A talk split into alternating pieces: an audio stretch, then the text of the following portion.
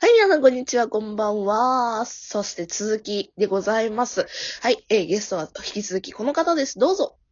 はい。はずきことずきです。よろしくお願いしまーす。はい、来世は猫になりたいという番組でね。恐れ入ります。えー他にもね、えー番組もう2つありますね。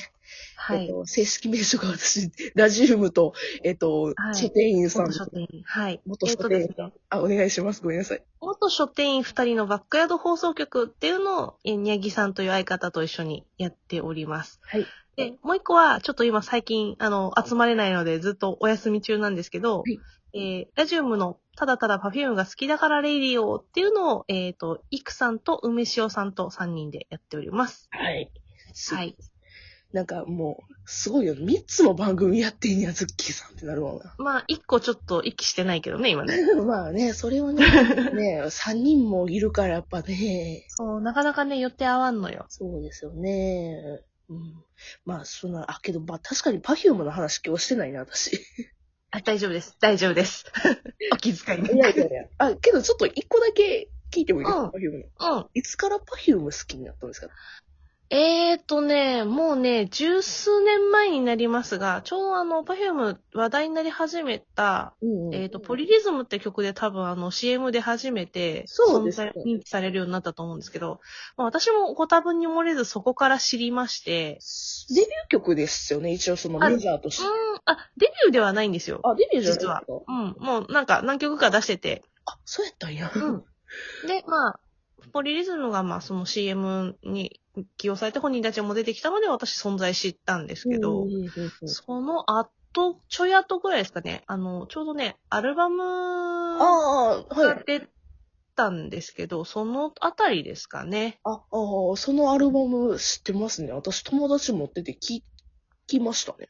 マジか。うんうん、そこで聞いてハマったので、最初はどっちかっていうと、Perfume っていう子たちにハマったっていうよりは、その曲、うんまあ、中田康隆の曲にハマったって感じですかね。うん、まあそうですね。もう独特なあの雰囲気というか。うんもともと私結構チャカチャカした曲好きなんで、 ちゃかしたらしたけ ど。うんわかりまここすく。らいからですかね。ほうほうほうほうほう。ね、今もずっと。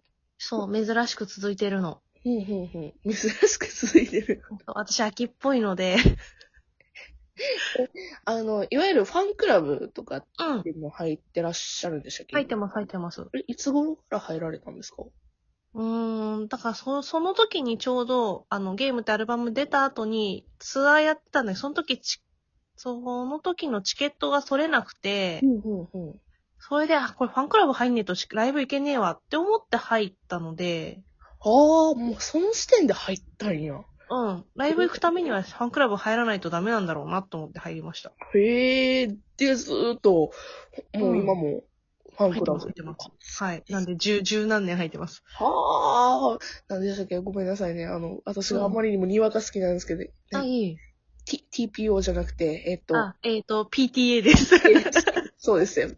パッと明るく楽しいでしたっけなんだっけ、パッ、うーんとね、PTA はね、パッとみんな、ん ?P、えっ、と、パッと楽しく遊ぼうの会です。パッと楽しく遊ぼうの会だ。もう本当に私がにわかっていうのがバレた。 いええとんでもございません。やいや、ごめんなさそい。こまで知ってたらもはやファンだろうって話になりますいや、よ。けど、結構好きではあるんですよ、本当に。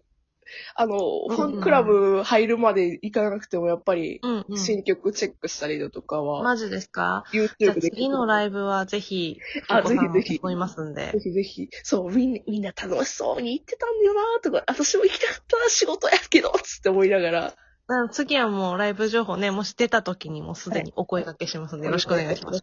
もう私、圧が強い感じでいきますんで、よろしくお願いします。もう関関東にいますので、もう、ついていきます、はい本当に。お呼びしますんで。 はい。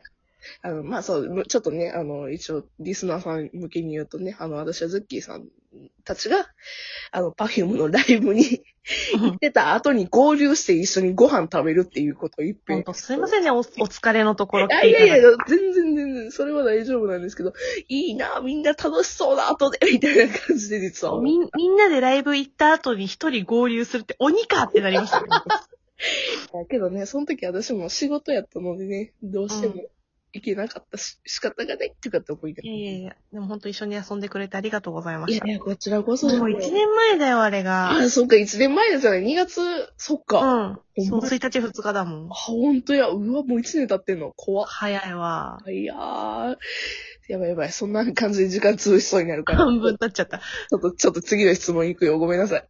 はい。あの、ちょっと全く話変わるんですけど、うん。あの、ズッキーさん、一応、一応って言ったらあかんな、ご結婚されてるじゃないですか。あ、一応してまい やす。一応って言い方したくなった。ごめんなさい。もう本当にこういうこと。一応、一応してるんですよ。ちょっとね、私、旦那さんとうん。の慣れ初めを聞きたくて、いつ頃出会出会われたんですかえー、っとね、20代半ばぐらいの時に入った、えーっと、まあ私、配膳会っていうのがあって、それでまあ派遣で、その、仕事してたんですけど、そこで派遣された、まあ、ホテルのレストラうん。ンの、まあそこの、まあ常備スタッフ、つ常にずっとそこに固定でいるスタッフとして入ったんですけど、うんうん。そこの私ホール担当で、夫はちょうどそ同じぐらいの時にたまたまそこに入った、あの、料理人でした。おーあ、旦那さん、ホテルで最初。あ、てか今、今もほそのホテルで働いてますけど、うちの夫はあ、。そうだったんですかなんか、勝手に個人経営のなんかお店持ってたあ、もいやいやいやのいだやと、う思ったん、ホテルの、えっ、と、料理人、中華の料理人です。あそうなんですね。。はいい、そうなんです。。あ、で、同じ職場やって、で、でも存在に1年ぐらいは私気づかなかったんですけど、いほほや、なんか、ほら、調理場にいるおじさんたちみたいに。確かにね、 あの、私も経験があるからなんとなくわかりますけどね。確かに認知はできんな。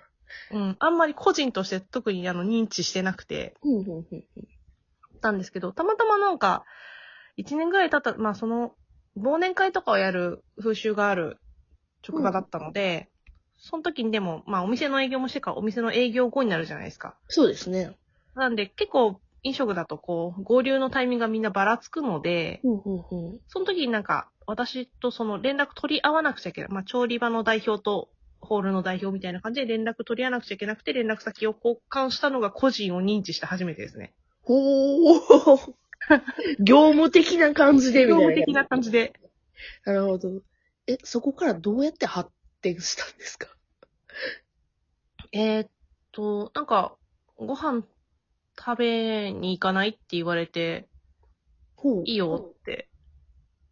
ほほほ ー。あ、やっぱ旦那さんからなんや。たうん、まあ、そうかな。うん。なんかご飯、なんか中中華街のい、なんかお店に行きたいところがあって、まあ、中華の料理で結構そういうの趣味って、お料理が趣味なので、うん、うん、うん、うん。割とその面に関して勉強熱心で、なんかそれで食べに行きたいところがあるんだけど一緒に行かないって言われて、いいよって。おー。で、二人で、まあ、ある意味初デートじゃないけども。うん。私、そういうのって結構、あの、すごい、あの、軽い人間なので、別にいいよってすぐ言っちゃうタイプなので。うん。それは、うんごめんなさい、し存じてるだろうなっていう感じうはん。しますけど。別にそんな特にその時時は別に意識というかそういうことは全くなかったんですけど。え、いつその付き合おうって言われたりだとかしたんですかあー。うん、まあ割とそれで仲良くなって、なんか、うん。まあ、話し合うなって思ったのか、まあテンションがお互いあんまり高くないので、ほうほうほうほう。うん。で、まあ、その、まあ仕事の話とかもしてて、そ、それで話し合って、うん、付き合おうって言われたのかなあんまよく覚えてないんですけど。 へえ。え、まあじゃあちょっと、うちょっと踏み込むけど、プロポーズってすされてるんですかえ、されてない。されてない。私、その、そのちょっと前まで別の人と付き合ってて、ほで、う同棲してたんですよ。あ、そうやったんですね。そう。だから、その人と別れると、住むとこなくなっちゃうから、うんうん。